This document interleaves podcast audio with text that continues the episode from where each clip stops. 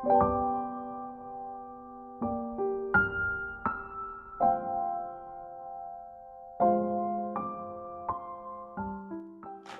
की टीम बल्ले के टेंपो में बैठकर वापस अपने गाँव की ओर चल दी। राघवेंद्र सिंह मनोज के दिल पर छा गए। अपनी तारीफ़ के लिए हमेशा लालालियत रहने वाले मनोज को आज भरपूर तारीफ़ मिली थी। एक दीवाना पंसा उसके दिल पर छा गया था। मनोज के पिता ओमवीर शर्मा को गाँव आए हुए एक महीना हो चुका था। वेतन के रुके हुए पैसे मम्मी को मिल गए। मम्मी ने उधार पटा दिया, लेकिन वह पापा की आदत जानती थी कि उन्हें घर की चिंता कभी नहीं रही। नौकरी पर जाते हैं तो महीनों घर नहीं लौटते। अब घर आए हुए भी एक महीना हो गया, पर नौकरी पर जाने का नाम ही नहीं ले रहे। राज्य सरकार के कृषि विभाग में कृषि विस्तार अधिकारी के पद पर क्या इतनी छुट्टी मिलती है? कि एक महीने नौकरी पर ना जाए। माँ ने एक दिन पिता से ऊँची आवाज़ में पूछ ही लिया। अरे अब नौकरी पे कब जाओगे? पिता को नौकरी करने के अपने अंदाज पर किसी का हस्तक्षेप पसंद नहीं था। उन्होंने उसी ऊँची स्वर में माँ को जवाब दिया तू काम कर अपना तू क्या जाने नौकरी कैसे करते हैं? तेरे खानदान में करिए किसी ने नौकरी। गवार अनपढ़ नहीं की। माँ को अपने खानदान पर पिता का यह व्यंग पसंद नहीं आया। उसने जवाब दिया मेरे खानदान में तो ना करी पर तुम कैसी नौकरी कर रहे हो मैं जानती हूँ। साल साल भर गायब रहते यहाँ कौन से भरोसे छोड़ जाते हो? हमें उधार मांग मांग के घर चला रही हूँ। लेकिन पिता इस तरह की खरी कोटी से डिगने वाले इंसान नहीं थे। वे माँ की तरफ़ ध्यान दिए बिना सरकारी कागजों को पढ़ते रहे। तभी उनका छोटा भाई शामवीर आ गया। शामवीर ने पलंग पर बैठे हुए अपने बड़े भाई ओमवीर को संबोधित करते हुए कहा, भाई साहब, मनोज फेल हो गया। श्यामवीर को उम्मीद थी कि भाई साहब मनोज के फेल होने की खबर सुनकर दुखी हो जाएँगे, लेकिन पिता अपने भाई की इस सूचना से अप्रभावित रहे। उन्हें अपने फैले हुए कागज़ समेट कर पलंग के नीचे संदूक में रखे और उठकर जाने लगे। श्यामवीर ने अपनी खबर को अधिक मसालेदार बनाते हुए फिर से कोशिश की। हिंदी छोड़कर सब विषय में फेल हो गया?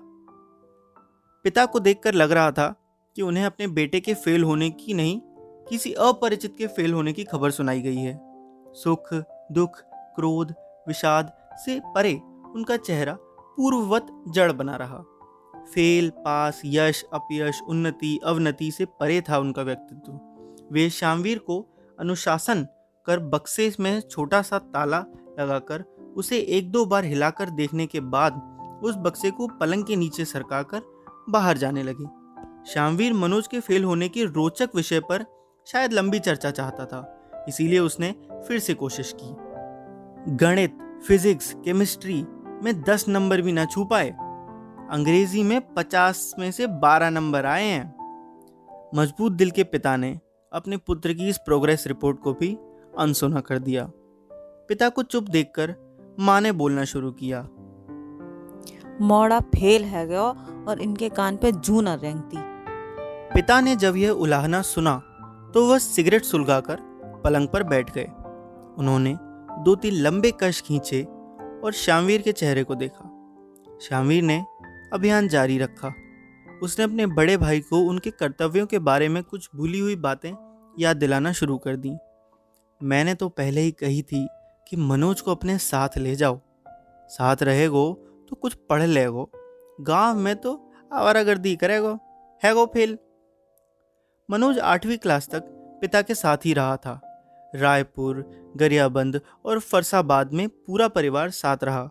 लेकिन चार साल से मनोज, दीपक, छोटी बहन रजनी और माँ को गाँव में ही रहना पड़ रहा है। पिता उन्हें अपने साथ डिंडोरी नहीं लेके गए। मनोज ने पढ़ाई के लिए सबसे ज़रूरी चार साल गाँव में रहकर बर्बाद कर दिए। दीपक को पढ़ाई में रुचि नहीं थी।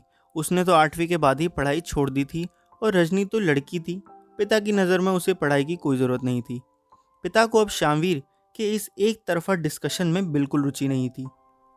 उन्होंने पलंग पर बैठे बैठे सिगरेट की राख को झाड़ा और भारी आवाज़ में निष्कर्ष वाक्य बोला, अगले साल है जाएगा पास इतना कहकर लापरवाही से और झूमती हुई चाल से सीढ़ियों से नीचे उतरने लगे।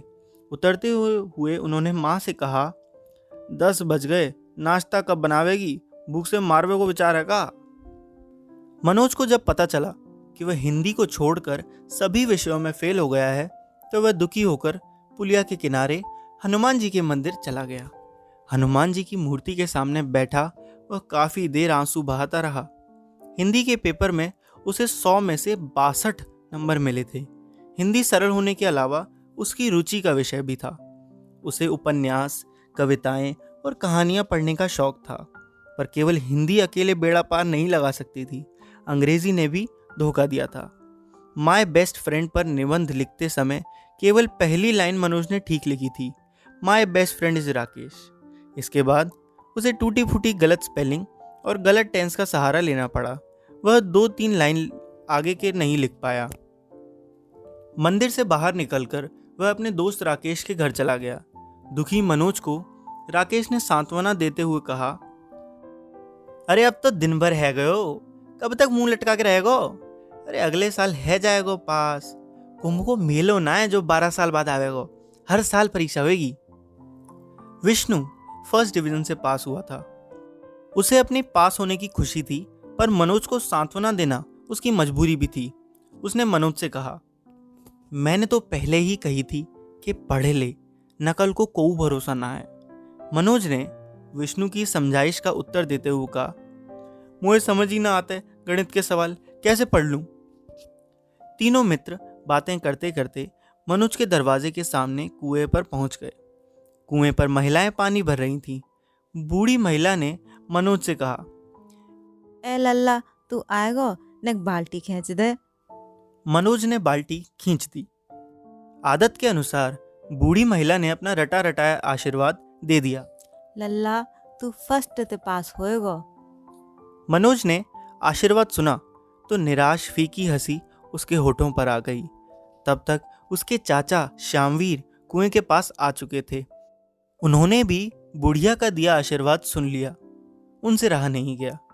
उन्होंने अपनी आवाज़ को तेज करते हुए सुनाना प्रारंभ किया जिससे आसपास खड़े ज़्यादा से ज़्यादा लोग सुन सकें। अरे ताई, अब का फ़र्स्ट आवेगो। मनोज तो पास ना हो पायो। फ़र्स्ट की तो दूर की बात है। वहाँ खड़े सभी लोगों ने शामवीर द्वारा दी गई जानकारी को सुन लिया था। मनोज अपने इस सार्वजनिक अपमान से आहत हो चुका था। राकेश के दिमाग में बहुत देर से एक बात रुकी हुई थी। उसने कहा, मैं तो कह रहा हूँ पढ़ाई लिखाई में अब कछू ना धरो। बी एम ए चप्पल झटका रहे हैं।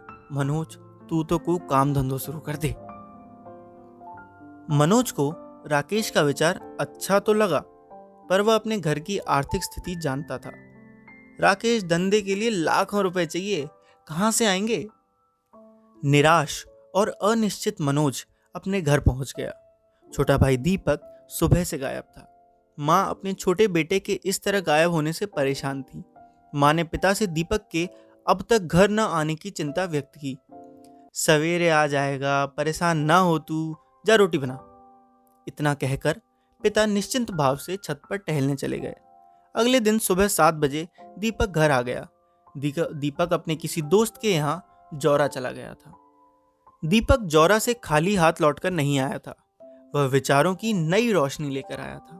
वह परिवार को पटरी पर लाने की एक अभूतपूर्व योजना पिता को बता रहा था। उसने पिता से कहा, बल्ले न्यू ब्रांड टेंपो खरीद रहा है, इसलिए उसने अपने पुराने टेंपो बेच रहा है। चालीस हज़ार में, महीने के आठ दस हज़ार, कहूँ ना गए, मैं चला लूँगा। मनोज ने दीपक की इस योजना में कोई कमी नहीं देखी। वह जानता था कि उसके आसपास के सभी लड़के यही काम तो कर रहे हैं। कोई टेंपू चला रहा है, कोई इलेक्ट्रीशियन का काम कर रहा है जिसके पास पैसा कुछ अधिक था, उसने जौरा में किराने की दुकान खोल ली। STD का चलन बढ़ रहा था तो किसी ने STD बूट डाल लिया। सभी जानने वाले लोग यही सब काम कर रहे हैं। जिनके पास ज़मीन थी, वे खेती कर रहे हैं। मनोज के पिता और चाचा श्यामवीर दोनों के पास खेती के नाम पर केवल तीन बीघा ज़मीन थी, जिसमें साल भर के लिए खाने लायक गेहूँ के अलावा कुछ नहीं होता था। इसीलिए नौकरी या धंधे के अलावा उनके पास कोई दूसरा विकल्प नहीं था। ट्वेल्थ में फेल होने के बाद नौकरी की कोई उम्मीद उसके लिए नहीं बची थी। इसीलिए दीपक का प्लान उसे ठीक लग रहा था। लेकिन पिता के पास टेंपो खरीदने के पैसे नहीं थे। पिता ने बहाना बनाया। टेंपो चला के घर की इज़्ज़त बिगाड़ेगा? अब पढ़ो लिखो, परिवार है हमारो। पिता का इनकार सुनकर दीपक और मनोज चुप हो गए। पर माँ ने पिता से लोहा लेने का मन बना लिया। वाह बहुत इज़्ज़त है तुम्हारी तो। घर घर जाके उधार मांगती हूँ, तब तो इज़्ज़त ना जावत तुम्हारी। मोड़ा मेहनत करके कछु करवा चाह रहे हैं तो जिम मदद करवे की जगह टांग अड़ाए रहे हैं। माँ की उलाहना सुनकर पिता ने मौन साध लिया। अगले दिन सुबह जब माँ ऊपर कमरे में आई तो उसने देखा कि पिता अपने बैग में कपड़े जमा रहे हैं। माँ ने उन्हें कपड़े जमाते हुए देखा तो वह खड़ी रह गई। माँ को लग रहा था कि वह पिता के टेंपो खरीदने के लिए मनाने की कोशिश करेगी, पर पिता तो पिछले सवा महीने से नौकरी पर ध्यान दिए बिना घर पर टिके हुए थे। उन्होंने आज अचानक वापसी की तैयारी कर ली। पिता ने कहा, बहुत काम पेंडिंग है ऑफ़िस में, मैं अब निकल लूँ। जल्दी रोटी बना, खा के जाऊँगा। माँ को पिता पर बहुत क्रोध आ रहा था, लेकिन जाते समय पिता को कुछ सुनाना माँ को उचित नहीं लगा। पिता नौकरी पर चले गए। ऐसा लग रहा था कि इसके साथ ही टेंपो खरीदने की योजना पर भी विराम लग गया है। लेकिन दीपक के अगली सुबह फिर से जिद करने पर माँ ने दीपक से कहा बाप तो तेरो भजिगो एन मौका पे। अब मौते चाहता है कि मैं कहाँ लाऊं चालीस हज़ार रुपया। बहुत देर चर्चा होने के बाद माँ निष्कर्ष पर पहुँची। माँ बोली लल्ला दस हज़ार तो मुँह पे रखे हैं तीस हज़ार उधार मिल जाएँगे जेवर रखे हैं मुँह पे गिरवी रख दूँगी। चालीस हज़ार में बल्ले का सेकेंड हैंड टेंपो आ गया। उम्मीद और आत्मविश्वास से भर गया पूरा परिवार। दीपक ड्राइविंग सीट पर बैठ गया। किराया इकट्ठा करने की ज़िम्मेदारी कंडक्टर का पद संभालने वाले मनोज को मिली। अपने गाँव से निकलते ही पाँच सवारियाँ मुरैना की मिल गईं। टेंपो मुरैना की ओर बढ़ चला। मनोज ने नई ज़िम्मेदारी को जोश के साथ निभाना शुरू कर दिया। टेंपो से शुरू हुआ मनोज का ये सफ़र कैसे यूपीएससी तक चला जाएगा, ये जानने के लिए सुनिए अगला एपिसोड। तब तक मैं आपसे विदा लेता हूँ, फिर मिलूँगा अगले एपिसोड में। तब तक हँसते रहिए, मुस्कुराते रहिए और चैनल को सब्सक्राइब करके जाइएगा।